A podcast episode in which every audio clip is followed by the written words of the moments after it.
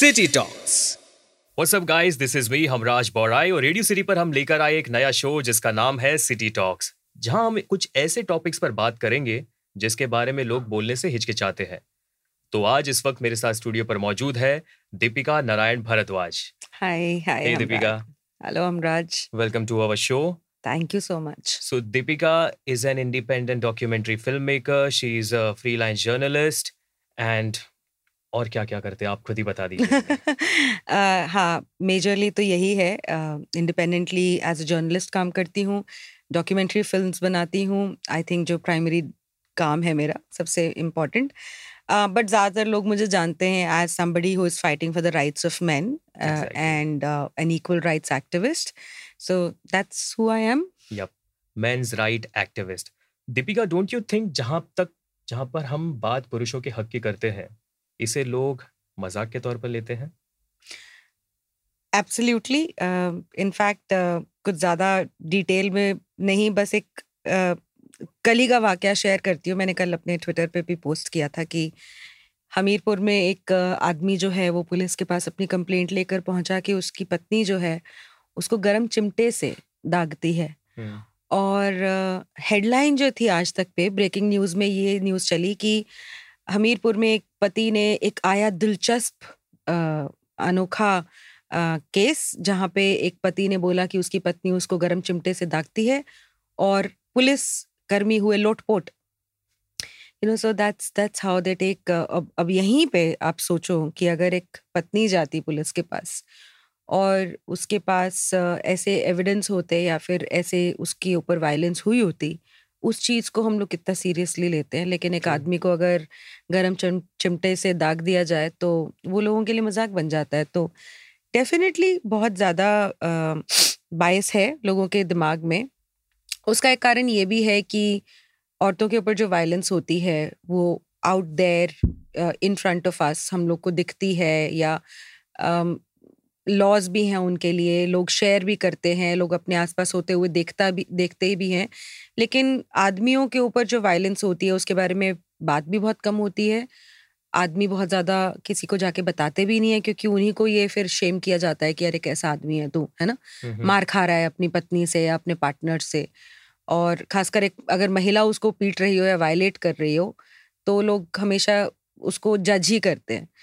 तो डेफिनेटली मज़ाक के तौर पे देखते हैं लोग और अनफॉर्चुनेटली uh, यही सबसे बड़ा रीज़न है कि आदमी जो इस तरह की हरासमेंट का शिकार होते हैं वो बाहर आके बात नहीं कर पाते हैं। करेक्ट हम्म। एक्चुअली इसके साथ मैं ये भी जोड़ना चाहूँगा यूट्यूब पर एक एक्सपेरिमेंट वीडियो था। हम्म, जहाँ पर दिखाया था कि जब एक लड़का हम्म, एक लड़की पर हाथ उठाता है उठाता है तो उस वक्त वहाँ पे चार पाँच जन की भीड़ उमड़ती है उसे रोकती है। बिल्कुल बिल्कुल। उसके कॉन्ट्राडिक्टरी जब एक लड़की एक लड़के पे हाथ उठाती है तो आसपास के लोग हँसते हैं। हँसते हैं एग्जैक्टली exactly. वही तो वही। यही प्रूव करना चाह रहे थे कि भाई ये भी तो इंसान है। करेक्ट अगर इसके साथ गलत हो रहा है तो हम्म। कोई स्टेप क्यों नहीं ले रहे हो? करेक्ट करेक्ट वो पर्सपेक्टिव वही है ना हमराज की अ, एक आदमी तो अपने आप को प्रोटेक्ट कर सकता है। हम्म, हम्म, एटलीस्ट एक महिला से तो प्रोटेक्ट कर सकता है। और ऐसा कौन सा आदमी है जो किसी महिला से पिट जाएगा? हम्म, हम्म, यहाँ पे डाइकोटमी जो है वो ये है कि अगर वापस से हाथ उठा दे तो उसको सारे के सारे हम्म, पीटेंगे। ठीक है ना.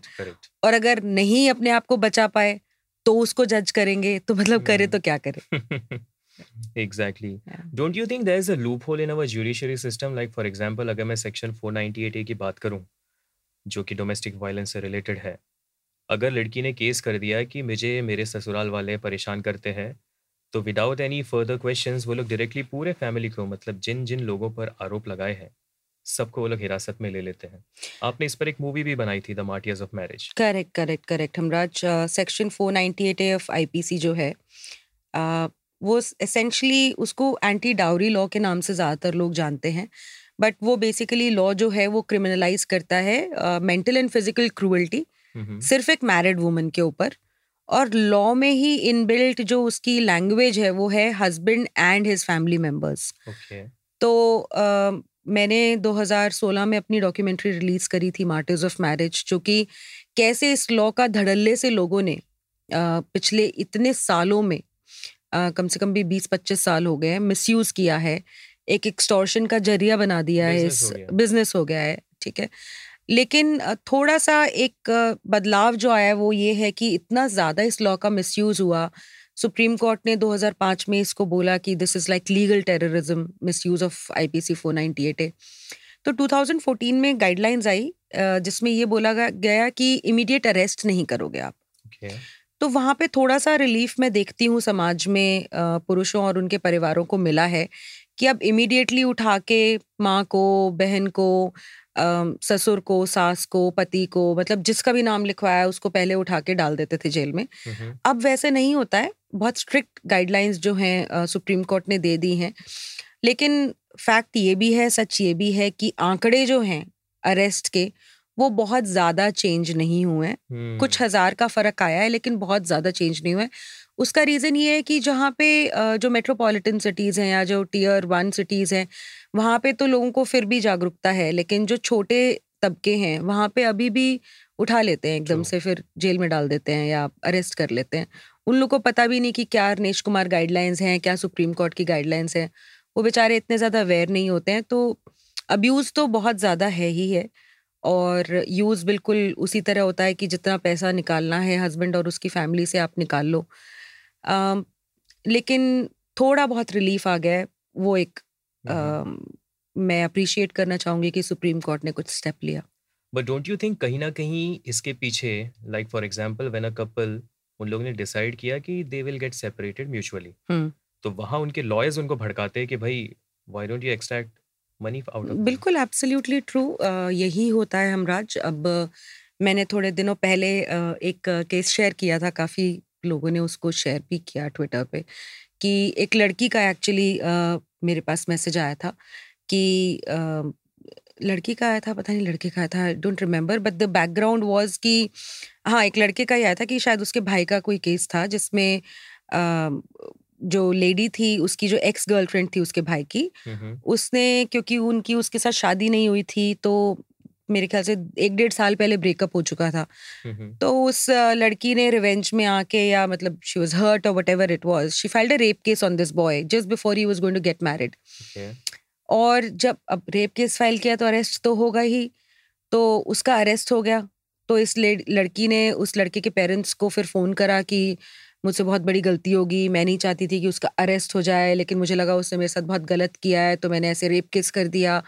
तो मैं अब जो कर सकती हूँ वो करूँगी उसको बाहर निकालने के लिए। तो she wanted to you know you know depose in front of the court saying कि she did not want to file this case या whatever happened but then her lawyer threatened her कि खबरदार जो तुमने केस वापस लिया है right so so, uh, यही एक बार मुझे याद है मार्टर्स ऑफ़ मैरिज की पंजाब में हम स्क्रीनिंग कर रहे थे तो a lady went on the court went on the stage and she admitted कि मैंने अपने सास ससुर और अपने हस्बैंड के ऊपर झूठा डाउरी का केस किया बिकॉज़ मैं किसी और से प्यार करती थी। Oh. और इन लोगों ने तो मेरे साथ कुछ बुरा भी नहीं किया सब कुछ जानने के बावजूद भी लेकिन मुझे मेरे वकीलों ने समझाया कि तुम इनके ऊपर दहेज का केस कर दो। और मोटी रकम ऐंठ लो। तो इट इट हैपेंस मतलब बहुत सारे केसेस है और उनमें मैंने मार्टर्स ऑफ़ मैरिज में भी दिखाया है। कट होता है। Ten percent twenty percent. जहाँ पे बहुत अमीर हो आदमी वहाँ पे तो ये तक होता है कि आ, इतना ला देंगे आपको और फ़ीस भी अभी हम नहीं लेंगे। जब आपको कॉम्पेंसेशन मिलेगी तो उसका twenty five percent thirty percent हमारे को दे देना। तो it is rampant it is happening everywhere across India बहुत सैड है लेकिन एक रियलिटी है ट्रूथ है। अगर आप जो कोड ऑफ़ कंडक्ट होता है लॉयर्स का उसमें खास खार खास बार काउंसिल ऑफ़ इंडिया जो है उसके एटिकेट्स एंड एथिक्स में लिखा हुआ है कि आपको अपने प्रोफेशन को बिज़नेस नहीं बनाना है। But somewhere today I think legal profession has become a business true true absolutely true और इस सब में क्या होता है ना जिस किसी महिला पे सच में ऐसा कुछ बीत रहा होगा वो इसमें फंस जाती है। एब्सोल्युटली एब्सोल्युटली क्योंकि दिखने में क्या आता है बिल्कुल। बिकॉज़ जो भी सर्वेस दिखते हैं कुछ hmm. तो आप ही ने अपने सोशल मीडिया हैंडल्स पर शेयर किए हुए होते हैं कि the rate of false charges is more than the actual cases ये थोड़ा सा एक सोचने समझने वाला स्टेटमेंट है हमराज। क्योंकि मैं अपनी मैं जो काम कर रही हूँ उसकी सीरियसनेस को हम्म। अंडरस्टैंड करती हूँ। मैं जो काम कर रही हूँ उसके अ, मेरे काम के कोई को कोई अब्यूज कर दे उस चीज़ की सेंसिटिविटी को भी मैं समझती हूँ। हम्म। तो ये मैं कतई नहीं बोलूँगी कि झूठे केसेस जो हैं वो एक्चुअल केसेस से ज़्यादा हैं। क्योंकि असल में बहुत ज़्यादा महिलाओं के साथ वायलेंस होता है। ट्रू ट्रू और अफसोस की बात यह है कि जिनके साथ एक्चुअल में ये होता है जिन घरों में एक्चुअल में एक महिला के साथ इस एक्सटेंट तक वायलेंस होता है ज़्यादातर सर्कमस्टांसेस में वो बेचारी आगे आ ही नहीं पाती। लॉ मिसयूज करने की तो बहुत दूर की बात है। वो आगे आ ही नहीं पाती वो लड़ ही नहीं पाती वो पहले ही हथियार डाल देती है सॉरी हाथ डाल देती है अपने कि I can not fight this because she is already so broken and so traumatised कि ये सब चीज़ें करना उसको एक अनदर बैटल लगता है। ठीक है ना? It is only the devious mind it is only the ones who are already you know um, in somewhat way empowered in somewhat way they know their rights completely and uh, you know who know कि अगर हमारी according नहीं चले तो this is what we are to do तो वो वाली जो औरतें हैं वो जाके फेक केसेस करती हैं। लेकिन वहीं तो जो रिपोर्टेड केसेस हैं जो स्टेटिस्टिक्स हमारे पास है यानी कि जहाँ पे एफआईआर हो जाती है क्रिमिनल केस हो जाता है वहाँ पे मैं ये ज़रूर बोलूँगी कि बहुत ज़्यादा फेक केसेस हैं। आई एम नो अथॉरिटी मैं कोई uh, ऐसी कोई मैंने रिसर्च नहीं की है जहाँ पे मैंने हर एक केस को उठा के देखा हो। हम्म, हम्म। कि fake cases versus real genuine cases का कंपैरिजन क्या है? यहाँ पे एक जो सबसे बड़ा चैलेंज जो है इनफैक्ट मेरे काम का जो सबसे बड़ा चैलेंज है वो ये है कि पुलिस के डेटा का तो हमारे पास आंकड़ा है। For example almost in rape cases also in dowry cases also the number of cases that are you know declared as fault by police जैसे फोर नाइन्टी एट के केसेस में बारह तेरह परसेंट ग्यारह बारह परसेंट इस तरह की रेंज रहती है कि out of all the reported cases इतने केसेस जो हैं झूठे पाए गए। रेप के केसेस में वो परसेंटेज है सात से आठ परसेंट बट प्रॉब्लम यहाँ पे आती है कि पुलिस जो है क्राइम अगेंस्ट वुमेन के जो सेक्शंस हैं उनमें 90 टू 95 परसेंट केसेस को चार्जशीट करके कोर्ट में भेज देता है। दे आर लाइक यार हमारे को नहीं करना है ठीक है? अभी कोर्ट डिसाइड करेगा सच्ची है कि झूठा है ठीक है? और कोर्ट में किसी केस को जाने के बाद क्या होता है? या तो सिर्फ़ अक्विटल होता है या फिर सॉरी कन्विक्शन होता है सॉरी तो uh, अब वो जो अक्विटल और कन्विक्शन का डेटा है वो तो हमारे पास है। और अक्विटल्स बहुत ज़्यादा हैं। रेप के केसेस में अक्विटल परसेंटेज है almost 65 to 70 percent of the cases somewhere it is 80 percent also in dowry cases the acquittal rate is 90 to 92 percent West Bengal में जहाँ पे सबसे ज़्यादा फोर नाइनटी एट केसेज होते हैं वहाँ पे कन्विक्शन रेट टू परसेंट है। यानी कि 98 परसेंट केसेज में जो लोग हैं बरी होते हैं। तो certainly there are the system is flooded with false cases I don't think it is a comparison any which ways मैं हमेशा बोलती हूँ कि देर इज़ नो कंपेरिजन औरतें सफ़र कर रही हैं वो भी गलत है। और आदमी अगर झूठे केसेस में सफ़र कर रहे हैं वो भी गलत है। The system needs to give justice to the one who needs it as simple as that the system should not allow people to use laws to perpetrate injustice या फिर एक्सटॉर्ट पीपल तो वो आई थिंक रिस्पॉन्सिबिलिटी सिस्टम की है।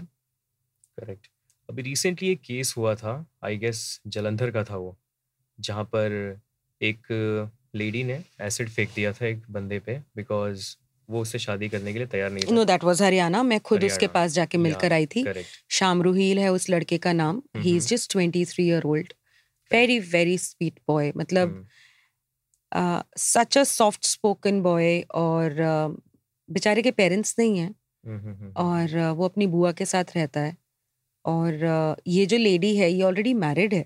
ओह। हाँ divorce भी नहीं किया अपने हस्बैंड से। अच्छा। हाँ और अपने ही ताऊ के बेटों पर रेप केस लगा चुकी है जिसके बाद इसने डिमांड की थी उनसे कि वन एकर ऑफ़ प्रॉपर्टी जो है इसके नाम कर दी जाए। ओके तो उन लोगों ने केस लड़ा। Rather than giving her the property and they won the case they got acquitted तो ये वाला बैकग्राउंड जब पता चला श्याम की बुआ को तो उसने ऑब्वियसली बोला कि मैं नहीं शादी करूँगी। Shyam and this girl her name is Anjali ये पिछले मेरे ख्याल से तीन चार महीने से they were in touch with each other they use to speak to each other and in fact Sham ने मुझे एक वीडियो भी दिखाया।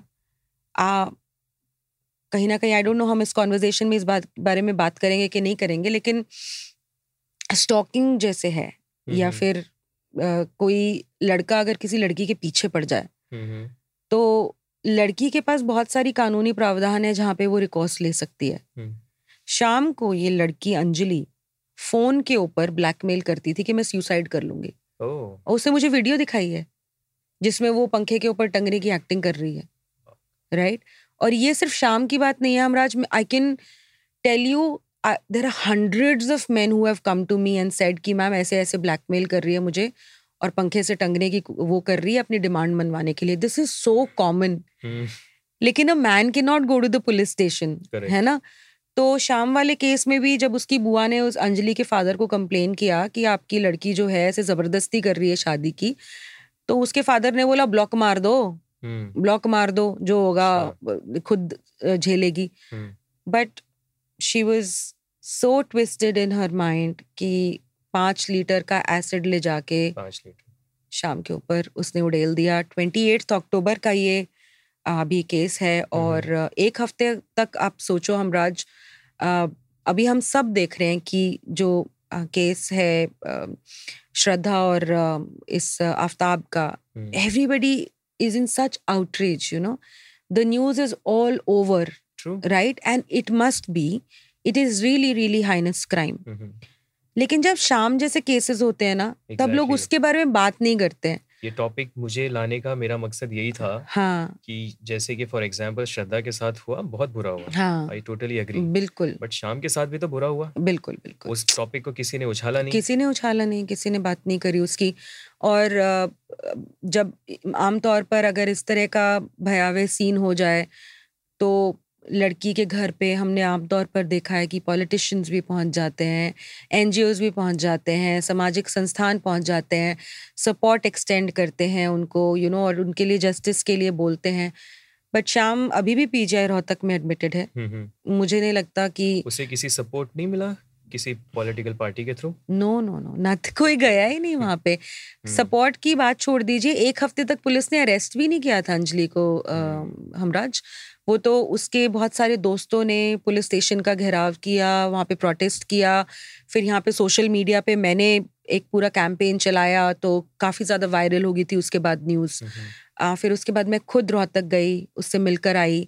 Now we have raise almost three and half lakhs for him through crowd fund हो सकता है शायद अभी उससे ज़्यादा हो गया हो। uh, लेकिन there is no one no one else at all except me who actually went out and asked him what does he need hmm, hmm, hmm, उसकी जो इनिशियल ट्रीटमेंट के बेचारे के पचास हज़ार रुपए थे वो उसके जो वहाँ पे फ्रेंड्स बैठे थे उन्होंने मुझे बताया कि they had to pay everybody pulled in and they had to pay और जब मैंने शाम को बोला कि शाम ऐसे देखो ते, तेरे दोस्तों ने जो करा था वो तो हम लोगों ने टारगेट अचीव कर लिया है जब हम हमने क्राउड फंड शुरू किया था.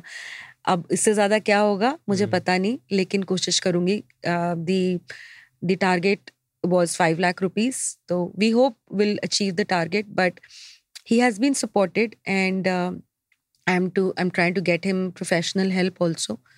तो है कुछ लोग हैं भी आदमियों के लिए भी हैं कुछ लोग जो हम्म। सामने आकर उनकी मदद करते हैं। और आना भी चाहिए उनको। जी।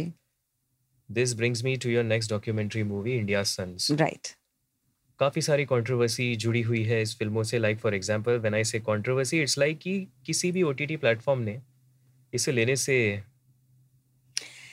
yes yes there were some platforms that were interested let me be very honest but they were paying peanuts we have हमने इस फ़िल्म के ऊपर अपने साढ़े तीन साल और बहुत सारा पैसा लगाया है।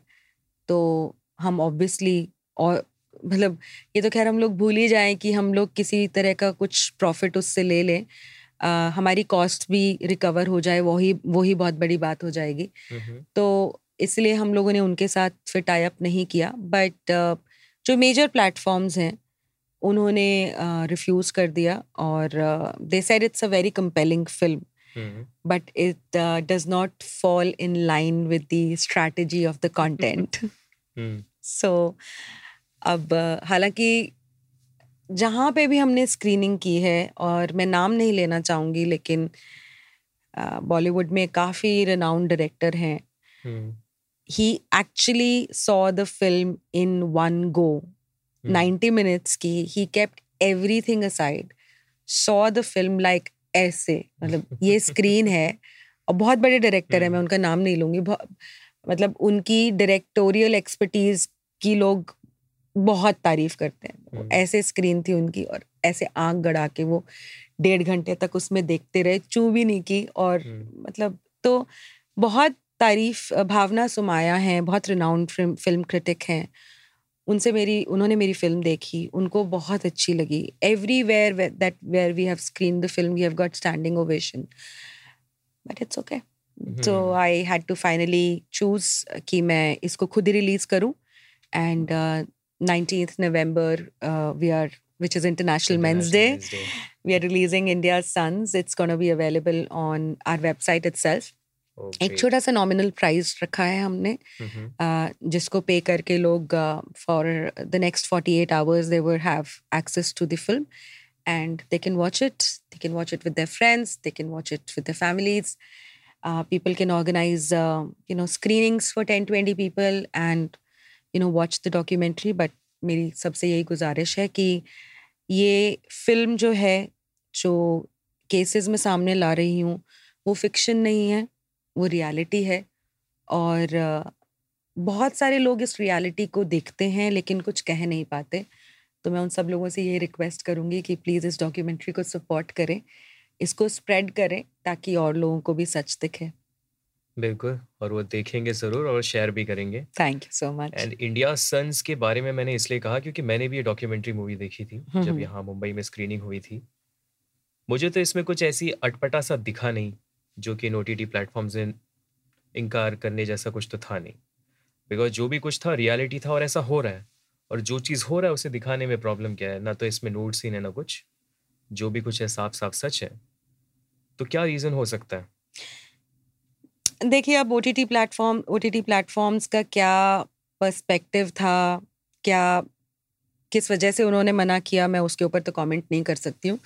लेकिन मेरा जो हंच है वो ये है कि they do not want to get into any any controversy exactly और मैं आपको एक एग्ज़ाम्पल देती हूँ। अभी आई थिंक पंद्रह दिन पहले की बात है शायद। mm-hmm. राजस्थान में इंडिया में मेरे ख्याल से सबसे ज़्यादा झूठे रेप केसेस होते हैं। ओह। तो और वहाँ की पुलिस जो है they have gone on record saying this और इंडिया सन्स में एक केस भी है राजस्थान से, जहाँ पे आप सोचिए कि एक्सटेंट ऑफ़ कॉन्फिडेंस या फिर एक्सटेंट ऑफ़ लॉ मिसयूज या किस तरह से रेप के कानून की लोग धज्जियाँ उड़ा रहे हैं, वो इस केस एग्ज़ाम एग्जाम्पलीफाई करता है। वहाँ पे हाई कोर्ट के लॉयर्स और कुछ मीडिया पर्सनस और कुछ पुलिस पर्सनस उन सबने एक गैंग बनाया। उनके पास लगभग तेरह चौदह लड़कियाँ थी। जो कि आई थिंक सेक्स वर्क में इन्वॉल्व थी वो लोगों के पास उनको भेजते थे और all high profile man very rich man ठीक है? हनी ट्रैप डॉक्टर है तो उसकी पेशेंट बन के चली गई। रियल एस्टेट है तो घर खरीदना है वो उससे चली गई। और अब इसको आप सही ले लीजिए गलत ले लीजिए मुझे नहीं पता लेकिन हम्म, when a woman is herself you know proposing hmm, to get intimate तो ये वाली situations थी और obviously वो intimacy इसलिए कर रही थी क्योंकि बैक डोर में एक प्लान चल रहा था प्लानिंग प्लॉटिंग है तो ये गैंग ने तीन साल में हमराज लगभग 22-23 करोड़ रुपए बना लिए थे बाईस तेईस crore and then the special operations group over there busted this racket not just this racket लगभग शायद पाँच छह रैकेट्स इसी तरह के ऑपरेशनल थे हम्म, जयपुर और उसके आसपास के जगहों पे उन्होंने वो सब रैकेट्स बस्ट किए। मेरे ख्याल से पचास साठ लोगों का तो शायद उस टाइम पे अरेस्ट हुआ था इन टोटो तो राजस्थान की पुलिस जो है they have gone on record saying कि 43 percent of the cases consecutive year after year have been found to be false तो क्या हुआ? रेहाना रियाज है वहाँ की विमेन कमीशन की चेयरपर्सन है वो। Okay her Rajasthan state women commission की चेयरपर्सन ने उनके पास शायद साढ़े तीन हज़ार कुछ केसेस आए होंगे। उनमें से छः सौ साढ़े चार सौ केसेस या साढ़े छः सौ केसेस कुछ फॉल्स थे उनके पास जो आए थे। ब्लेटेंटली फॉल्स उनमें से उन्होंने साठ वो मैटर्स चूज़ किए जो कि बहुत ज़्यादा मतलब एक्सट्रीम कानून का दुरुपयोग था। आप समझो जैसा गाजियाबाद वाला केस था राइट गाजियाबाद अभी जो फॉल्स गैंग रेप केस था राइट पंद्रह बीस हाँ। बंदों के ऊपर। हाँ नहीं पंद्रह बीस बंदों के ऊपर नहीं गाजियाबाद गैंग रेप वॉज़ की उस लेडी ने रोड पे अपने आप को बोरी में पैक किया हुआ था। She was found on the road and it was called Nirbhaya like episode Swati Maliwal और बहुत सारे लोगों ने सोशल मीडिया पे प्रॉपर्टी से रिलेटेड था पचास लाख की प्रॉपर्टी के ऊपर। शी हैड कंकॉक्टेड इट अपने लवर के साथ मिलके और दो तीन और लोगों के साथ मिलके। पूरा का पूरा उन्होंने प्लान बनाया था और पाँच लोगों को फंसाया था। But eventually the gang rape case was found to be false और वो अब अरेस्ट होके सब जेल में है। तो जो इस तरह के ब्लेटेंटली फॉल्स केस थे तो रेहाना रियाज ने कहा ये साठ मैटर हैं। मैं पुलिस को डायरेक्ट कर रही हूँ। इन महिलाओं के खिलाफ 211 आई पी सी के अंडर एक्शन हो। The feminist organisation over there mm-hmm. Barged into her office mm. Raised slogans in front of her raise banners in front of her saying either you withdraw this order or we are going to do protest across the state. आप ये जो महिलाओं के ऊपर action जिन्होंने झूठे cases किए हैं उनके ऊपर अगर आप ये बोल रहे हो कि एक्शन लिया जाए तो ये एंटी वुमेन स्टेप है। hmm. तो मुझे कहीं पे लगता है हमराज की जो प्लेटफॉर्म्स हैं they do not want to be on the wrong side of the feminist organisations and the women's rights organisations मुझे तो वही रीजन लगता है उसके अलावा अगर कोई रीजन हो तो I think they would know नहीं एक्चुअली डोंट यू थिंक ये जो लड़कियाँ आजकल कर रही है कहीं ना कहीं इस लॉ का मिसयूज क्योंकि मैं समझता हूँ जैसे कि मैंने वो जो डॉक्यूमेंट्री देखी थी इंडिया सन्स उसमें एक देखा था मैंने कि एक लड़की ने हनी ट्रैप से पैसे ऐंठे फिर मुंबई में आके डीजे बन गई थी। Correct DJ Ada DJ Ada right. तो डू यू थिंक कि ये जो ओ टी टी प्लेटफॉर्म्स पे ही जिन्होंने आपकी मूवी नहीं ली उन्हीं ओ टी प्लेटफॉर्म से कुछ इस तरीके की मूवीज़ आती है जो कि आजकल के यूथ को मिसलीड कर रही है? कंटेंट तो बहुत सारा है अमराज ठीक है। नाउ आई थिंक रिसेंटली एक सुप्रीम कोर्ट का भी मेरे ख्याल से एकता कपूर को डांटने वाला काफ़ी स्ट्रॉन्ग ऑर्डर आया था कि you know the content that you are presenting to people is awful and और भी बहुत सारी चीज़ें थी but let's not go there I don't think she needs to be you know selected और सेग्रीगेटेड राइट इट्स पूरा का पूरा एक वो है सब सब प्ले कर रहे हैं इसके ऊपर राइट hmm. तो everybody just wants to make money and whatever sells kind of a thing तो मिसलीडिंग डेफिनेटली कंटेंट है और मिसगाइडिंग कंटेंट भी है और कहीं ना कहीं आप अभी देखें कि ये श्रद्धा और आफ्ताब वाले एपिसोड में भी although he doesn't take the name of any Indian series but he talks about Dexter's तो वो भी एक कंटेंट hmm. ही है। But at the end of the day कहीं ना कहीं सोसाइटी देखना चाहती है इन चीज़ों को इसलिए लोग दिखा रहे हैं हम राज तो। मतलब it's a chicken and egg situation कि किसको आप बोलो कि यहाँ से शुरू हुआ कंटेंट क्रिएटर्स दिखाने लगे इसलिए इतना ज़्यादा समाज में बिल्कुल केओस मचा हुआ है।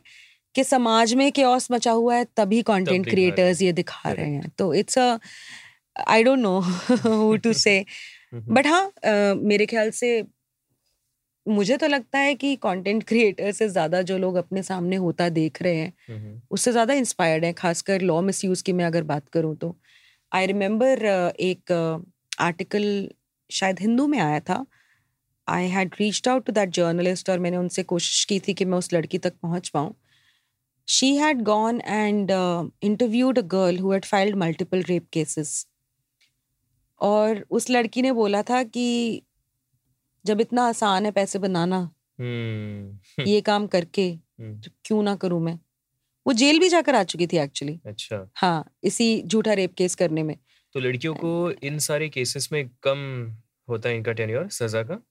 एक्चुअली आईपीसी 182 जैसे जो है प्रावधान जो कि हम्म। झूठे केसेस के आ, अगर कोई झूठा केस पाया जाता है तो पुलिस आईपीसी 182 के अंदर कार्यवाही कर सकती है। उसकी सजा भी हो जाए तो सिर्फ़ छह महीने है। अच्छा back और हज़ार या शायद दो हज़ार रुपए फाइन है। और सजा होती ही। नहीं है मुझे लगता है कि हाँ मुझे लगता है कि जो मैंने केस किया था आपको तो पता होगा उसके बारे में आयुषी भाटिया वाला केस हाँ। करेक्ट करेक्ट तो आपके ऑडियंस के लिए बता दूँ Ayushi Bhatia is a 22 year old girl from Gurgaon. उसने एक साल में नौ अलग अलग लड़कों के ऊपर नौ अलग अलग पुलिस स्टेशन में नौ रेप केसेस फ़ाइल किए हुए थे। जब मैंने इस केस को टेकअप किया था इन्वेस्टिगेट करने के लिए तब चार केस ऑलरेडी झूठे निकल चुके थे। उनमें क्लोजर रिपोर्ट लग चुकी थी। आईपीसी 182 की प्रोसीडिंग्स दो केस में शुरू हो चुकी थी। ओके उसके बावजूद और जब मेरे पास ये एक one of the victims came and he told me कि ऐसा ऐसा एक लड़की है मेरे कंप्लेंट फ़ाइल करने के बावजूद उसने दो और रेप की एफआईआर करी एक ही महीने में। हम्म। बट इवेंचुअली उसके ऊपर एक्सटॉर्शन का केस हुआ उसके ऊपर और बहुत सारे क्रिमिनल सीरियस सेक्शंस लगे उसके ऊपर भी and her mother was also involve तो दोनों की दोनों का अरेस्ट हुआ था आयुषी इज़ स्टिल बिहाइंड बाज और उसकी मदर को इवेंचुअली हाई कोर्ट से बेल मिल गई थी। तो लेकिन ये बहुत ही मुझे लगता है अनप्रेसिडेंटेड है। बहुत मैंने तो खैर पूरी कैंपेन जो है पूरी की पूरी इन्वेस्टिगेशन करके सारे फैक्चुअल मैट्रिक्स उस केस के बाहर ला के मीडिया ने भी थैंकफुली थोड़ा बहुत उस केस को दिखाया। If. Not TV media then at least the print media और क्योंकि वो पुलिस लो- पुलिस को भी वो इतना परेशान कर चुकी थी लड़की। तो I think the. Stars are absolutely not in her favour but otherwise right now Hamraaz Jabalpur में एक है जिसने छह रेप केसेस करे हुए हैं। I am working on that there is a girl in Mumbai right now okay the man she has accused वो अभी अभी बेल पे आया है। और uh, उस लेडी ने बॉम्बे में मेरे ख्याल से दो तीन रेप केस फ़ाइल कर रखे हैं। उसी लेडी ने दिल्ली में भी चार पाँच रेप केसेस फ़ाइल कर रखे that's another case that I am working on Jaipur में एक लेडी है उसने आठ रेप केस फ़ाइल कर रखे हैं। एक झूठा गैंग रेप केस उसने किया था जो झूठा प्रूव हो चुका है। हम्म गुड़गांव में भी उसने एक केस किया था वो भी झूठा प्रूव हो चुका है। उसके अगेंस्ट प्रोसीडिंग्स इनिशिएट हो चुके हैं लेकिन फिर भी ये सब होने के बावजूद भी वो और दो तीन चार झूठे रेप केसेस डाल चुकी है। तो गुड़गांव जबलपुर मुंबई दिल्ली फिर एक जयपुर में गई थी जयपुर वाला मैंने आपको केस आज कल रात को मेरे पास एक लड़के का फ़ोन आया था और आज जब मैं कैब से यहाँ पर आ रही थी तो मैं उस लड़के से ही बात कर रही थी। अ, उसने मुझे बताया कि यूपी में अ, इटावा करके एक जगह है।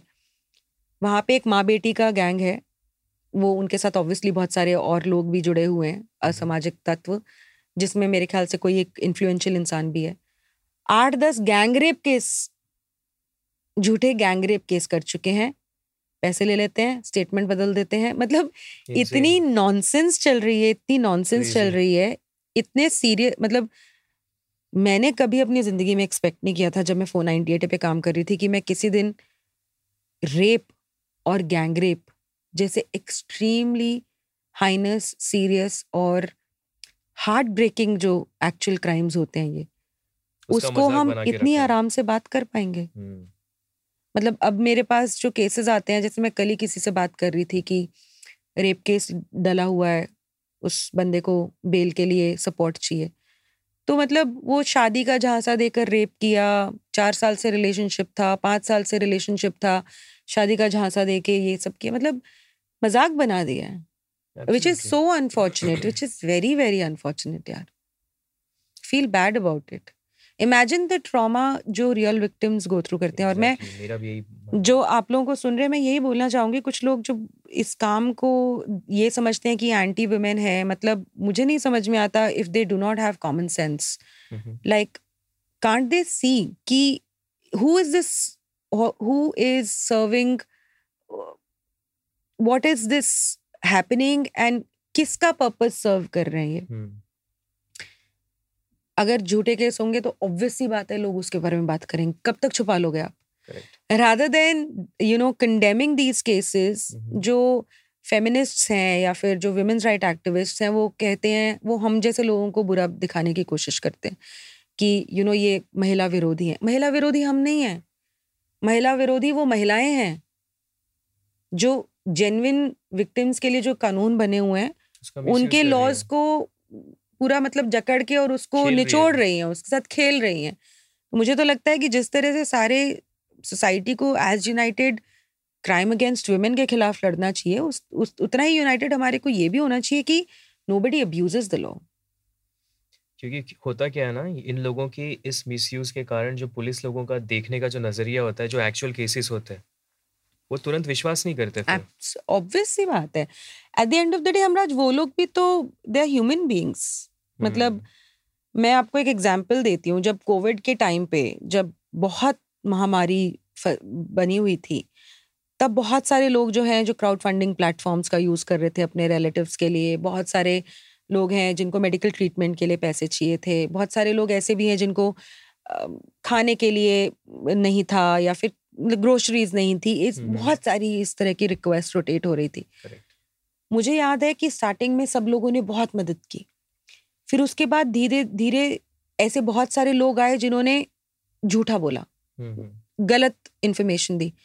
तो एक पॉइंट आया जहाँ पे बहुत सारे लोग बहुत स्केप्टिकल हो गए थे कि भैया सारे डॉक्यूमेंट्स दो सारी की सारी इन्फॉर्मेशन दो पूरी की तरह पूरी वेट करो इसको और उसके बाद ही हम लोग किसी ना किसी तरह से हेल्प करेंगे। करेंगे। ऐसा किस लिए हुआ? Because there were lot of people who had started taking advantage you know of people's empathy people support ये केसेस तो मतलब पुलिस वाले जो बैठे होते हैं मैं मैंने तो डॉक्यूमेंट्रीज के लिए रिसर्च बहुत करी है हमराज तो लेडी पुलिस ऑफिसर्स उनकी लैंग्वेज सुन लो ना अगर पुलिस स्टेशन में जाके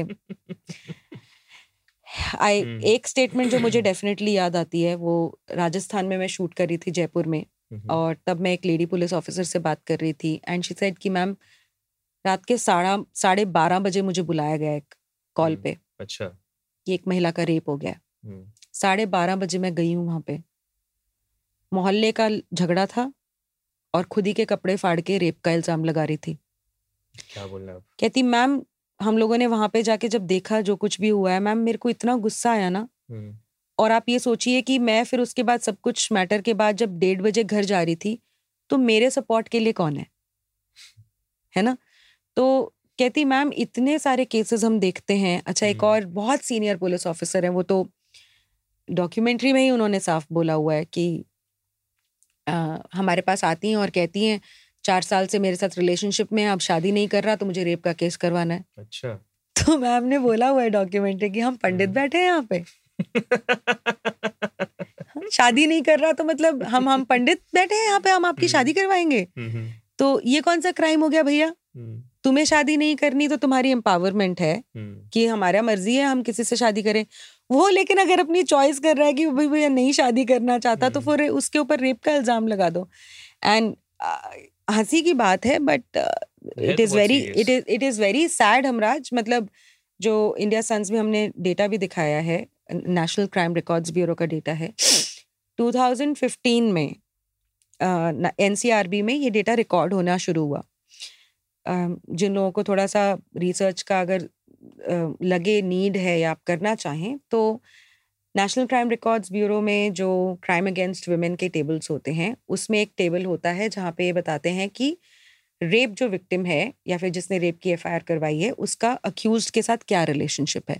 जैसे ऑफ़िस का कोई कोलीग है या कोई अंकल या फैमिली मेंबर है तो उसमें पहले ये सेगमेंट नहीं था जहाँ पे rape on false promise of marriage का सेगमेंट हो। हम्म, पहले ये था रिलेटिव है या फिर अपना वो फैमिली मेंबर है या फिर स्ट्रेंजर है।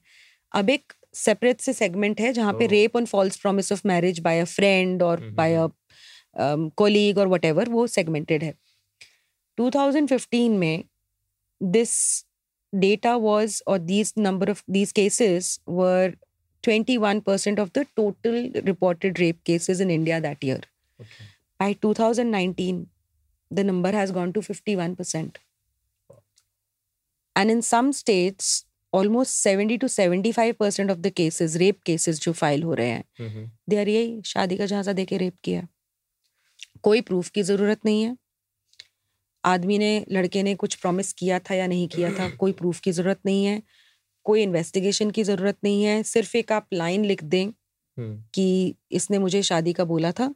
और इसलिए इतने छः महीने साल पाँच साल कभी कभार दस साल they have been bizarre absolutely bizarre cases where women has filed such case after fifteen years of relationship तो if that is not mockery of rape then what is true absolutely true don't you think these dating apps it has become a den for such absolutely business absolutely in fact हम लोग पहले ही बात कर रहे थे मैं आज शायद पहली बार इस केस के बारे में बात कर रही हूँ। Is a boy from Gurgaon वो reached out to me recently उसके खुद के फ्रेंड के ऊपर एक फॉल्स रेप केस हुआ हुआ है उसकी गर्लफ्रेंड ने किया हुआ है। तो दैट्स वाई उसके फ्रेंड ने उसको बताया जैसे उसने उसके साथ शेयर किया। उसे बोला दीपिका मैम से कांटेक्ट करो ये message me on Instagram.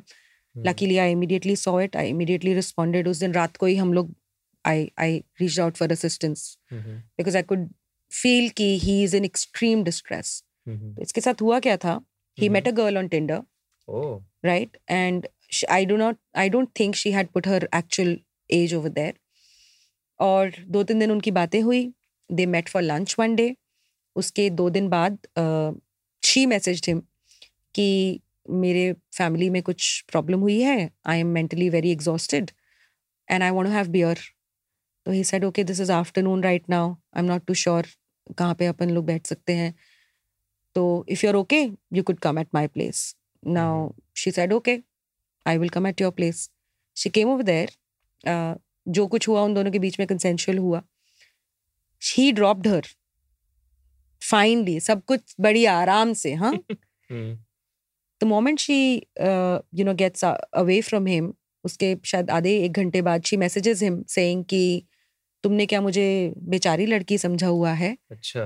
तुमने जो मेरे साथ किया वो बहुत गलत था और अब हम्म। इसके बाद तुम्हारे को पुलिस ही कांटेक्ट करेगी and is like hello what just happened. And उसको समझ में ही नहीं आया कि हुआ क्या राइट right? उसके बाद फिर उसके बाद उसको कोई बंदा पुलिस का uh, वो बन के ऑफिसर बन के कॉल कर रहा है कोई बंदा एनजीओ का बन के कॉल कर रहा है कोई एडवोकेट उसको कॉल कर रहा है और उसको बोला जा रहा है कि यू you नो know, तुम आओ यहाँ पे मिलो Hmm. तुम्हारे ऊपर रेप का केस होगा अच्छा और जो एनजीओ वाला बंदा था जो उसको डरा रहा था हमराज मैंने वो। पूरी कॉल रिकॉर्डिंग सुनी है वो पता है क्या कह रहा है कह रहा है पिंक मूवी नहीं देखी क्या नो मीन्स नो तो वो बोल रहा है सर हमारे बीच में सब कुछ कंसेंशुअल हुआ था प्रूफ है तेरे पास रिटर्न में लिया था तूने Hmm. कैसे बोल रहा है तो सब कुछ हुआ था कंसेंट से हुआ था हाँ तो इज़ लाइक सर मैंने कुछ गलत नहीं किया सर वो खुद आई थी Hmm. खुद आराम से बैठी थी और मैं उसको ड्रॉप भी करके आया हूँ. ये सब बात है ना कोर्ट और पुलिस को जाके समझाइयो. इफ़ वुमन सेज कि उसकी कंसेंट नहीं थी तो इसका मतलब नहीं थी। Hmm. तुम्हारे ऊपर रेप का चार्ज है तुमने क्राइम किया है।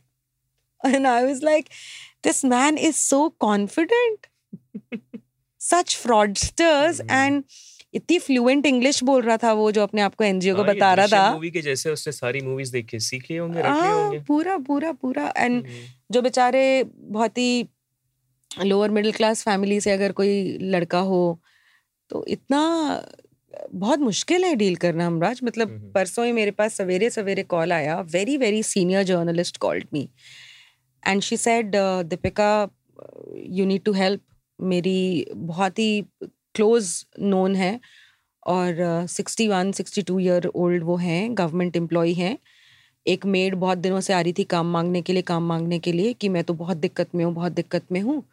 और उन लोगों ने बहुत बार बोला कि भी कि हमारे पास काम नहीं है बट वो इतनी उसने अपनी वो दिखाई सैड सी स्टोरी सुनाई तो उनका एक कोई घर था जो थोड़ा सा जिसकी वो करवानी थी सफ़ाई वगैरह तो उन्होंने बोला चलो ठीक है तुम कर दो हम तुम्हारे को थोड़े बहुत पैसे दे देंगे। हम्म, तो कहा कि this gentleman actually took this woman to that house और वहाँ पे पूरा उसने क्लीन व्लीन किया आराम से निकली है उसको पैसे दिए हैं everything is captured in the CCTV आराम से जा रही है बिल्कुल हम्म। आराम से निकल रही है। शाम को उनके पास फ़ोन आता है कि आपने तो रेप किया है। And they are demanding thirty lakhs मज़ाक बना के रखा है। And she is like can you please you know help this person out और बिल्कुल ही और हैबिचुअल गैंग्स हैं।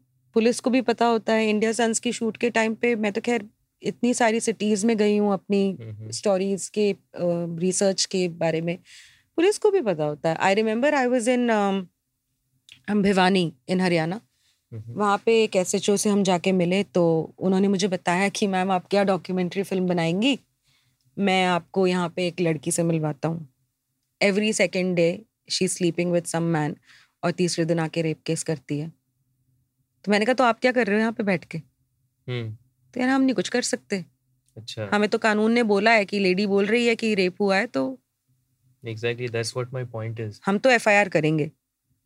क्योंकि ये जुडिशियल सिस्टम से ही मुझे भी दिक्कत होती है क्योंकि अगर लड़की ने कह दिया तो उसे फ़ाइल करना है।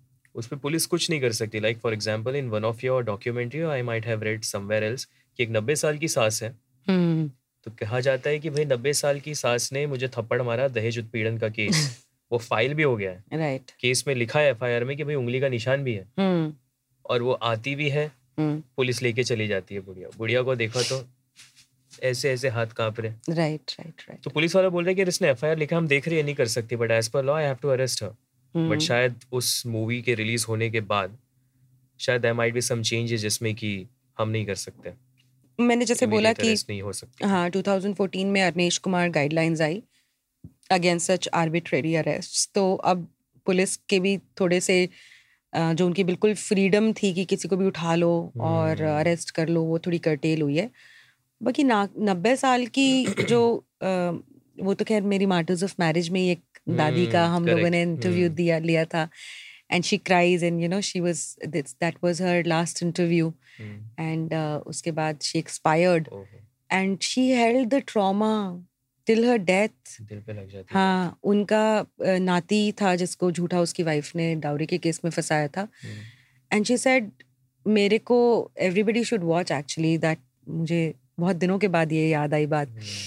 हम्म, शी सेड कि उनको गाड़ी में भर के इतनी एजड हैं वो उनसे चला नहीं जाता और उनको देहरादून लेकर गए थे दिल्ली से। हम्म। And she had such a harrowing time तो मैं बस यही बोलती हूँ कि इतना ब्लाइंड कैसे है सिस्टम इतना ब्लाइंड कैसे है कानून? और मुझे नहीं लगता कि कहीं पे भी ऐसा कुछ लॉ में लिखा हुआ है कि पुलिस अपनी डिस्क्रिशन एक्सरसाइज नहीं कर सकती। पुलिस के पास सारे राइट्स हैं अपनी डिस्क्रिशन एक्सरसाइज करने के।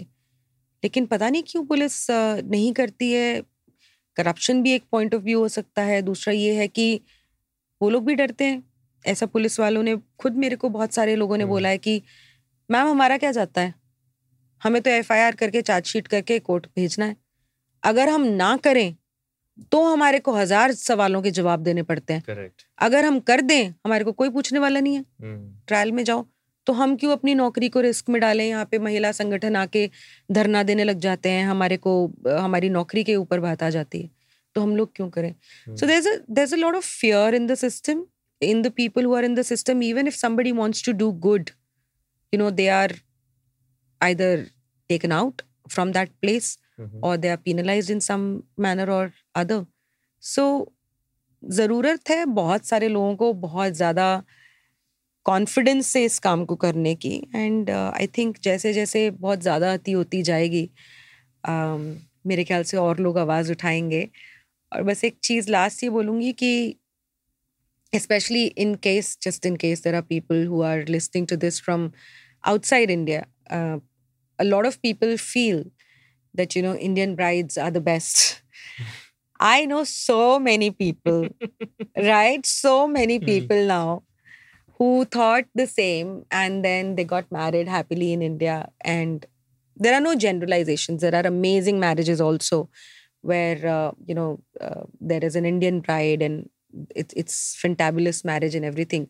But there are a lot of cases where uh, uh, the woman actually went abroad then lived there just for a few months wasn't able to you know acclimatize herself with that. Environment came back to india filed a 498a case.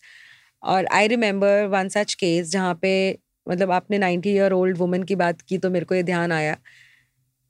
मतलब इतना ज़्यादा ridiculous है हम्म, कि the woman actually slapped a dowry case on the husband of course उसकी sister जो दूसरी country में मैरिड है अच्छा हाँ हाँ, उसकी सिस्टर का हस्बैंड हम्म, उसकी सिस्टर के इन लॉज चार लोग वो।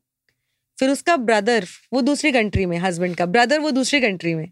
उसकी वाइफ हम्म, और उसकी वाइफ के भी पेरेंट्स चार चार आठ नौ हस्बैंड हस्बैंड की माँ दस about ten people she had implicated in 498A. And it's a criminal offense. And you know what the Absolutely. charges were? हम्म, कि ये लोग फ़ोन पे इंस्टिगेट करते थे मेरे हस्बैंड को। That's it so I think this is very unjust and जब इन सारे मुद्दों पर when you raise your voice so there are these so called feminist जो कि आपको सोशल मीडिया पर अच्छी अच्छी बातें सुना तो उस वक्त कैसा लगता है जब धमकी मिलती है कि आप भी एक विमेन हो और जब आपके साथ कुछ होगा तो हम नहीं रहेंगे आपके साथ सोच लेना। ऐसा बहुत सारी औरतें एक्चुअली मुझे बोलती हैं कि तुम्हारे साथ कुछ हो गया तो क्या होगा तुम्हारे साथ कुछ हो गया तो क्या होगा हम्म। तो मैं उनसे बस यही पूछती हूँ कि क्या आपके घर में कोई भाई बेटा या ब्रदर या कोई फ्रेंड नहीं है हम्म। मान लो अगर आपके साथ कहीं स्ट्रीट पे कभी कुछ गलत हो जाता है और एट द सेम टाइम आपके किसी भाई या किसी मेल फ्रेंड के साथ भी कुछ गलत हो जाता है तो क्या आप उनके लिए नहीं सपोर्ट करेंगे उनको? या अगर उनके साथ कुछ गलत हो रहा है तो will you not stand with them तो जस्ट बिकॉज़ बहुत सारे मतलब लोगों को यूँ लगता है कि अच्छा हम्म। तुमने शायद कभी ऐसा कुछ फेस नहीं किया है तुम पहले शादी करके देखो उसके बाद तुम्हें पता चलेगा कि हम्म। पत्नियों की कितनी हरासमेंट होती है. एंड आई एम लाइक मैंने कब बोला भाई? मैंने कब बोला कि कि औरतों की हरासमेंट नहीं होती? मैंने कब बोला कि औरतों के ऊपर वायलेंस नहीं होती? मैंने तो कभी ये बा, बात बोली ही नहीं है। मैं सिर्फ़ ये बोल रही हूँ कि औरतों के साथ होता है लेकिन बहुत सारे आदमियों के साथ भी होता है। तो जब उनके साथ होता है कोई उनकी भी आवाज़ उठा दे कोई उनके लिए भी बात कर दे कोई उनकी जस्टिस की भी बात कर दे ऐसा तो नहीं है कि सारी औरतें बिल्कुल सेंट हैं और वो कभी कुछ गलत नहीं कर सकती हैं। बस यही बोलती हूँ लेकिन लोगों को मिर्ची लग जाती है तो बहुत सारी गालियाँ वालियाँ भी दे हम्म। देते हैं लोग मुझे but it's okay I mean I think now after ten years हम राज have come at a point where there are too many people who support me just day before yesterday when I was coming from Gurgaon तो I was invited to a foundation founders day of N G O which is run by women by women, uh, mm-hmm. and uh, वो women को ही ज़्यादा train करती हैं, but there are a lot of men also. So they uh, give uh, computer and beauty and stitching training to men and women from the underprivileged classes. तो उन्होंने मुझे invite किया हुआ था एज अ गेस्ट वहाँ पे and all the women that I met over there all the women I am telling you not one after listening to what I do had to say anything you know derogatory about it सबने बोला दीपिका हम तो अपने आसपास होते हुए इतना देख रहे हैं। थैंक गॉड कोई आदमियों के लिए भी काम कर रहा है। सो वी रियली अप्रिशिएटेड तो बहुत सारे हैं पुरुष तो खैर हैं ही हैं बहुत सारे जो सपोर्ट करते हैं हेल्प करने की कोशिश करते हैं। आ, लेकिन महिलाएँ भी अब बहुत सारी हैं जो जुड़ती जा रही हैं। दे कीप दे मैसेज में कि how can we support you how can we help you please let us know how can we volunteer so I think जो हर रोज़ मुझे मैसेजेस uh, आते हैं थैंक यू बोलते हुए and we really appreciate your work ये बोलते हुए I think that's what motivates me and there is a lot of support so I would not give into the negativity because mm. I think they are after me because I'm making a change. Exactly. Yeah. Very true. And Deepika, there's one more topic which I would like to discuss on is marital rape. Yeah. ये जो नया law आया है marital rape का अभी आया नहीं है आने वाला है मतलब इस पे चर्चा हो रही थी काफ़ी कंफ्यूजन सा है लोगों को कि एग्जैक्टली exactly है क्या मतलब इसके अकॉर्डिंग क्या होगा काफ़ी सारे लोग इस पे कंफ्यूज्ड हैं So, can you please share your views? Like, yeah. Exactly है क्या? So, Section 375, Section 376 जो है, that basically deals with the uh, crime of sexual abuse या फिर rape, uh, sexual assault.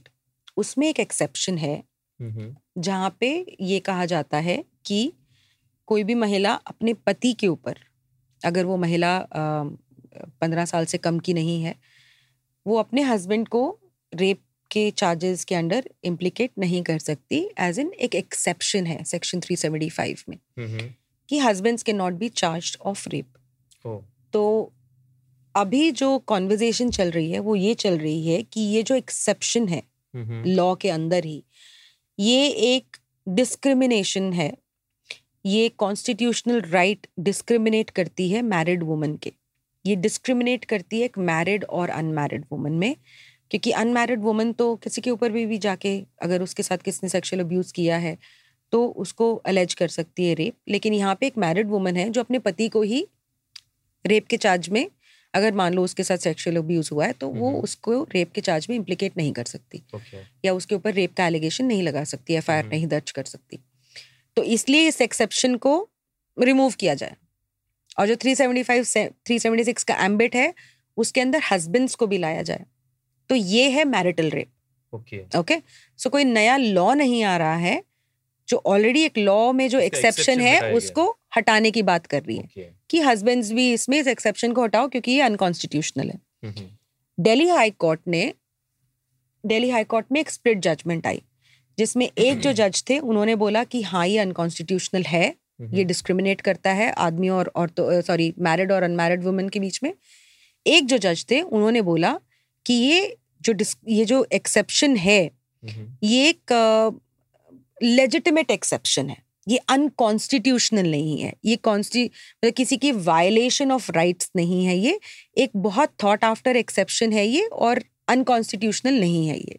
साफ़ साफ़ मतलब सिंपल लेमैन हम्म, तरीके में कि ये जायज़ है नाजायज़ नहीं है। हम्म, तो स्प्लिट वर्डिक्ट आ गया सुप्रीम कोर्ट में गया हुआ मैटर फेबररी में उसकी शायद हियरिंग्स नेक्स्ट डेट है। अगर मैं बिल्कुल सिंपल शब्दों में मैं लोगों को बताना चाहूँ तो ये है कि जैसे आज के समय पे कोई भी महिला जाके अपने पति और उसके पूरे परिवार को दहेज और घरेलू हिंसा के केस में अंदर करवा सकती है या फिर एफआईआर दर्ज करवा सकती है। उसी तरह ये कानून अगर मतलब ये एक्सेप्शन अगर हट गई तो कोई भी शादीशुदा महिला अपने पति के ऊपर रेप का केस कर सकेगी। कि जो सेक्सुअल उनके बीच में रिलेशनशिप था वो उसकी कंसेंट नहीं थी और इसलिए वो जो आदमी है उसका जो पति है उसको रेप के लिए पनिश किया जाए या उसको जेल में डाला जाए। Now the problem here is कि जैसा मैंने अभी आपके साथ शेयर किया इतना सारा रेप लॉ का ऑलरेडी अब्यूज हो रहा है।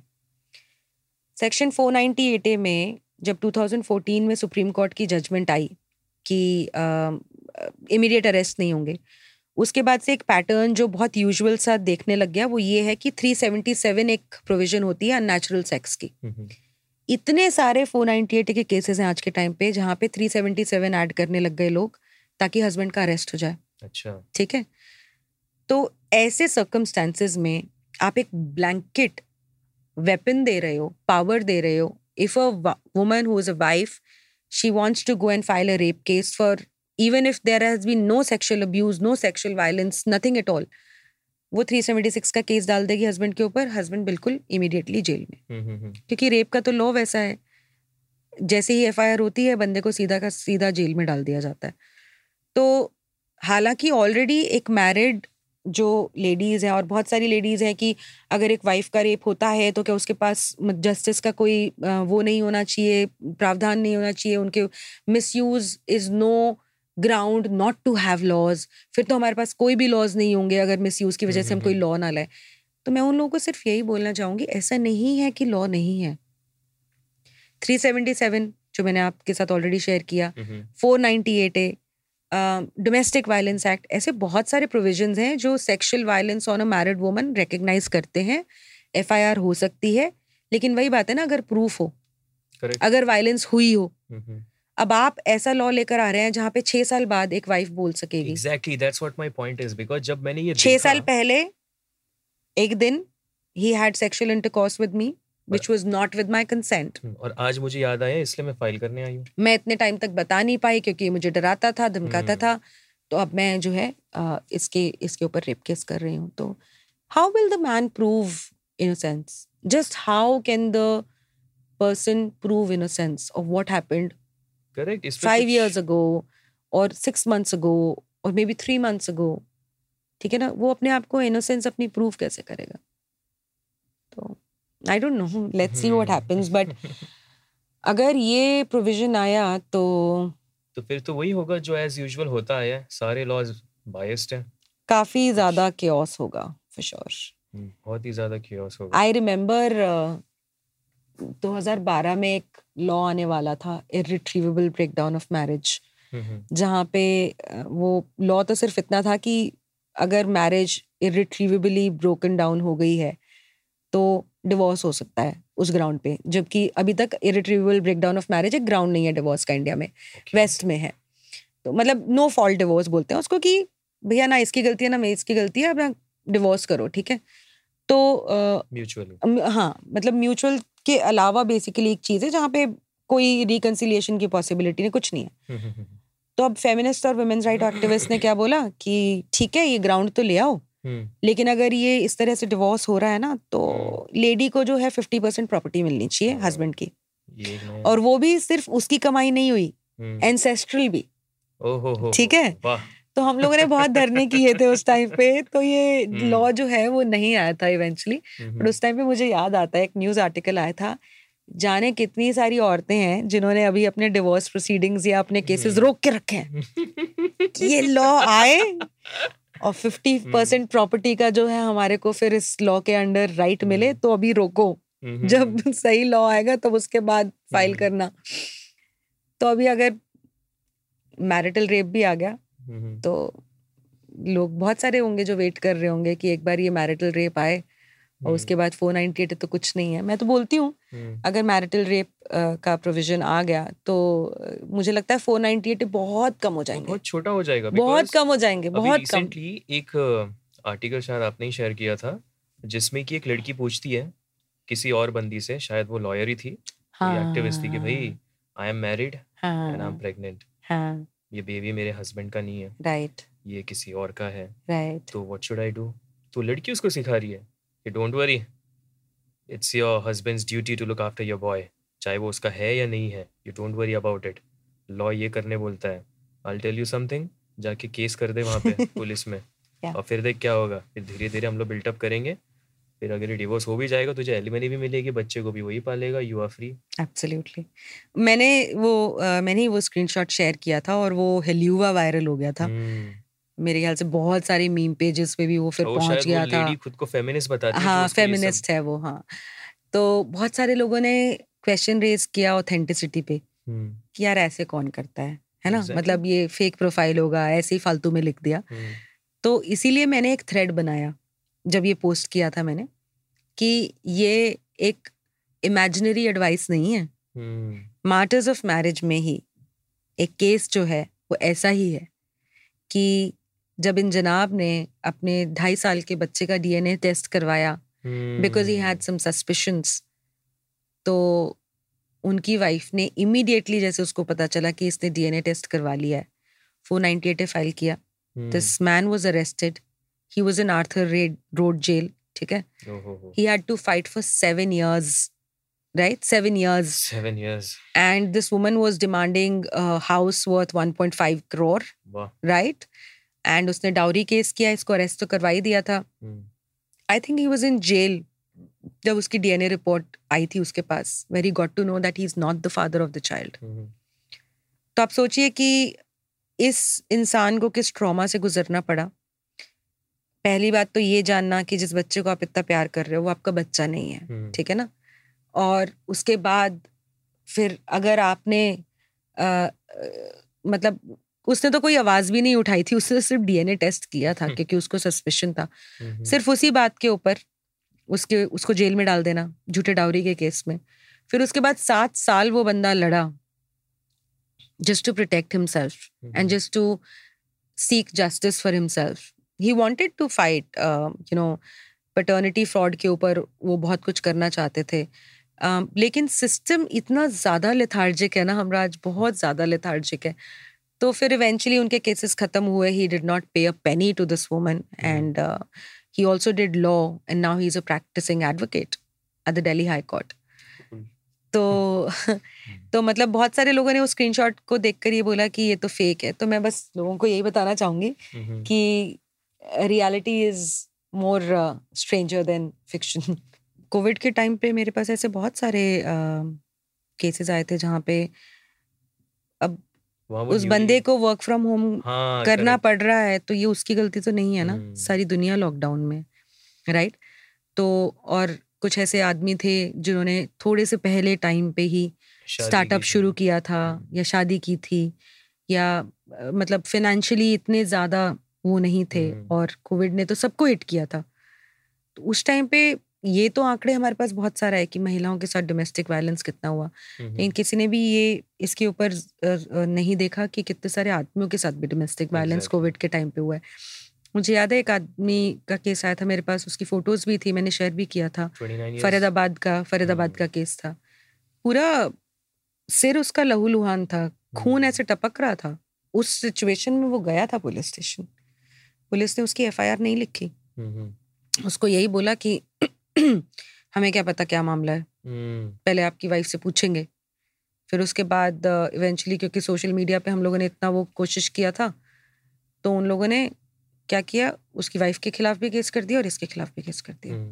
सो दैट्स नॉट जस्टिस ये तो कुछ अलग ही बात हो गई कि भाई इससे मेरे को चाकू मारा नहीं चाकू जिसने मारा पहले हम उसको पूछेंगे। हाँ, ये क्या बात हो गई? एक और केस था काफ़ी वायरल हुआ था जिसमें आई थिंक झज्जर या रेवाड़ी का केस था जिसमें एक प्रिंसिपल या फिर टीचर है वो उन्होंने काफ़ी टाइम सीसीटीवी फुटेज से कैप्चर किया अपना वायलेंस उनकी वाइफ उनको बैट से पीटती थी बहुत बुरी तरह से बच्चे के सामने पीटती थी। हम्म।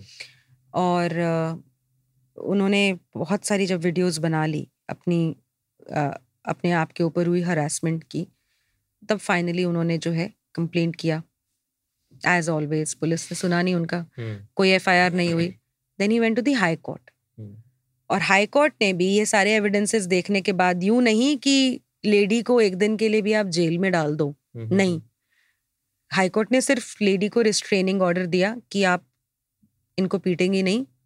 आप इनके आसपास नहीं आएँगी दैट्स इट उस तरह की वीडियो अगर एक आदमी के उसकी वाइफ को पीटते हुए वायरल होती तो मेरे ख्याल से उस आदमी का इमीडिएट अरेस्ट हो जाता।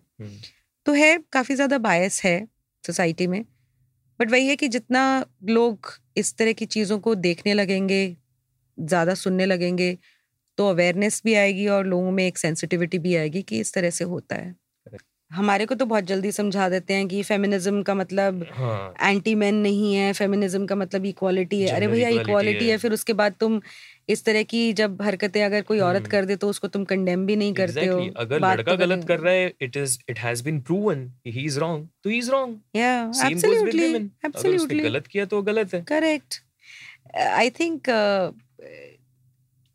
कहीं ना कहीं बहुत कंफ्यूज है ऐसे लोग हम्म। बहुत ज़्यादा बहुत ज़्यादा। दे पता नहीं वो विमेन वो एक वो दिखा रहे कि अपनी सोच कूल क्वेश्चन के नाम पे हम्म। आप बारह साल की बच्ची को स्मोक करना दिखा रहे हो हाँ?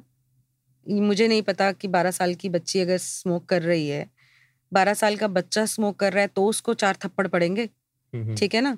और आप बारह साल की बच्ची को सिगरेट पीने कूल क्वेश्चन के नाम पे दिखा रहे हो come on that is that is just crazy और कहीं ना कहीं आई थिंक आपके इस सवाल ने या इस शेयरिंग ने आपके पहले वाले सवाल का जवाब दे दिया। ओ टी टी प्लेटफॉर्म्स ने इंडिया सन्स को क्यों नहीं लिया the most of the O T T platforms right now उनके जो डिसीज़न मेकर्स हैं hmm. वो not to express in too many words but उनके जो डिसीज़न मेकर्स हैं hmm. वहाँ पे इस तरह का पर्सपेक्टिव जो है काफ़ी हावी है I think they they have very skewed understanding of what equality is. Mm-hmm. All right, Deepika. So we'll sign off now. But before we sign off, I just want you to give one piece of advice to all the men mm-hmm. who are watching mm-hmm. and those women who are filing false rape charges.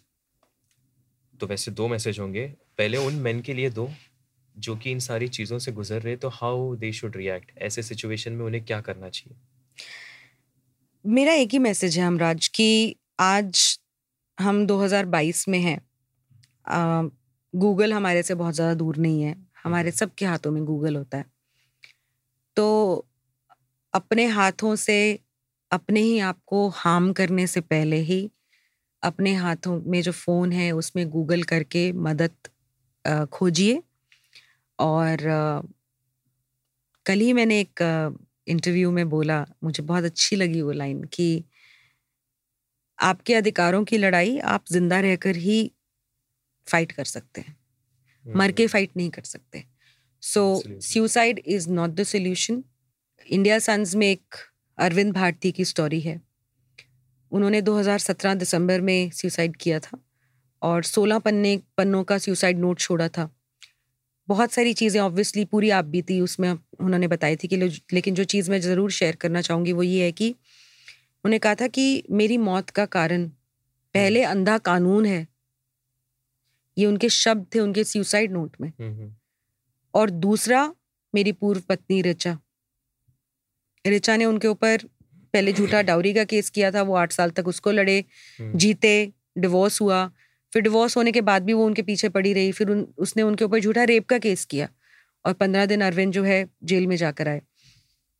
और उन्होंने अपने suicide note में एक और चीज़ लिखी कि कानून system police तो सिर्फ़ महिलाओं के हैं पुरुष तो पैदा होते ही अपराधी हो जाता है। हम्म। अरविंद ऐसे इंसान है जिन्होंने लॉ भी करी थी हमराज।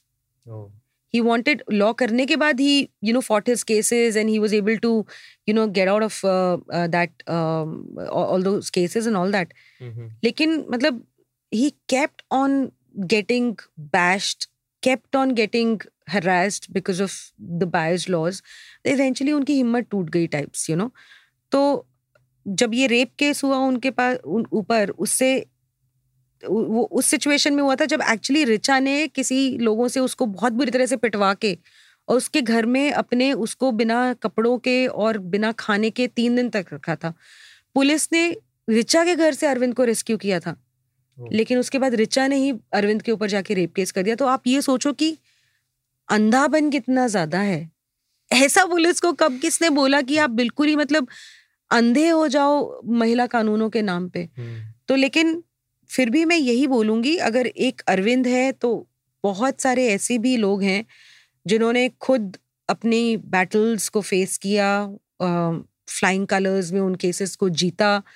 तो गाइडेंस है बहुत सारी अवेलेबल आज के टाइम पे ऐसे बहुत सारे आदमी हैं जो आ, मैं सबसे रिक्वेस्ट करूँगी मेरे यूट्यूब चैनल पे एक दीप्तांशु शुक्ला का एक इंटरव्यू है। वो आई है आ, और उनके साथ भी इसी तरह का वाक्य हुआ। Now he is a practising advocate and he is helping other people as well तो सक्सेस स्टोरीज भी बहुत सारी हैं। बहुत सारे लोग हम्म। हैं जिन्होंने ठान लिया कि वो एक्सटॉर्शन के आगे गिव इन नहीं करेंगे वो अपनी लड़ाई लड़ेंगे and they gonna set an example so like I said you can only fight when you're alive if you are dead then everything is dead don't do that don't think that everything is over it is not the end of the life these cases are not the end of the life spending some time in jail is not the end of the life you know fight back please fight back and please get in touch with people who are helping men out there और आप अपनी city में या फिर जहाँ पे भी हैं बहुत सारी ऑर्गेनाइजेशन हैं उनसे आप कॉन्टैक्ट कर सकते हैं। सहोदर इंडिया uh, है सहोदर ट्रस्ट है फिर मैन वेलफेयर ट्रस्ट है दिल्ली में फिर उसके बाद एन सी एम इंडिया है। बहुत सारे ऐसे ऑर्गेनाइजेशन हैं डिफरेंट डिफरेंट जिनको आप कांटेक्ट कर सकते हैं उनकी हेल्पलाइन पे कॉल कीजिए उनसे हेल्प लीजिए। और दूसरा मैसेज उन औरतों के लिए जो अपने अपने पावर्स को मिसयूज करती हैं। उनको सिर्फ़ मैं एक ही बात बोलना चाहूँगी शायद कि एक तो कर्मा हम्म। ठीक है? आप शायद आज ये सब गलत करके बच जाएँ बट कहीं ना कहीं कर्मा आपका आपके सामने आएगा फॉर श्योर और दूसरी चीज़ ये कि मेरी जैसी बहुत सारी महिलाएँ हैं जो आने वाले टाइम में आपके खिलाफ खड़ी होंगी और कोशिश करेंगे कि आपको एक्सपोज करें सारे समाज के सामने while I say this I also want to add कि this is not a battle between man and women this is not a battle between who is more victimized and who is less victimized. This is not a comparative battle. This is about justice and it should be given to anyone who has been wronged चाहे वो आदमी हो चाहे exactly. वो औरत हो यहाँ पे बात जेंडर uh, की नहीं हो रही है यहाँ पे बात जस्टिस की हो रही है और औरतें भी गलत हो सकती हैं आदमी भी गलत हो सकते हैं। जो गलत है उसको पनिश करो और मैं कहीं पे भी ये नहीं बोलती हूँ कि आदमी जो गलत करते हैं उनको किसी भी तरह की प्रोटेक्शन मिलनी चाहिए। बहुत हार्श पनिशमेंट मिलनी चाहिए। कोई भी आदमी अगर एक औरत को ये समझ के कि वो पावरफुल है वायलेट करता है हार्शेस्ट पनिशमेंट मिलनी चाहिए। लेकिन कोई भी औरत अगर ये सोच के कि वो वीकर जेंडर होने का फ़ायदा उठा सकती है और किसी भी आदमी का एडवांटेज ले सकती है तो मुझे लगता है कि उनको भी उसी तरह से पनिशमेंट मिलनी चाहिए and that would be equality बाकी मैं सब लोगों से यही बोलूँगी कि फेमिनिज्म और मेंस राइट एक्टिविज्म के नाम पे प्लीज़ एक दूसरे से झगड़िए मत। यहाँ पे कोई मैं मैं जीता वो हारी या वो हम्म, हम्म, हम्म। जीती मैं हारा इस टाइप की कोई बात नहीं है। Please have a very healthy discussion if you are ever having discussion on gender discourses to accept that there are problems on the other side as well कहीं पे भी वुमेन्स राइट्स को इम्पैक्ट नहीं करती है। इनफैक्ट जितना उन लोगों को एड्रेस किया जाएगा जो कि लॉज जो बेनिफिशियल लॉज प्रोटेक्शन के लिए बने हुए हैं उसको जो मिसयूज कर रहे हैं जितना उसको एड्रेस किया जाएगा उतना ही ज़्यादा सिस्टम उन लोगों के लिए दुरुस्त होगा जो जेन्युन विक्टिम्स हैं। Which I think is a good good thing for women also right and and of course it it will help protect the innocence also तो that's the only thing this is not a war this is just about human beings caring for each other irrespective of gender तो in simple words जो गलत है वो गलत है जो सही है वो सही है फिर चाहे वो पुरुष हो या फिर महिला। एंड दीपिका जाते जाते आप प्लीज़ हमें बता दीजिए कि हम इंडिया सन्स को कब और nineteenth November India sons will be documentary film will be available on W W W dot India sons dot com दर्ज a small nominal price that you can pay to watch it and the film will be available for viewing for about 48 hours. Um, I really request अगर आप देखते हैं इस documentary को तो हमारे को ज़रूर बताइए कि आपको कैसे लगी।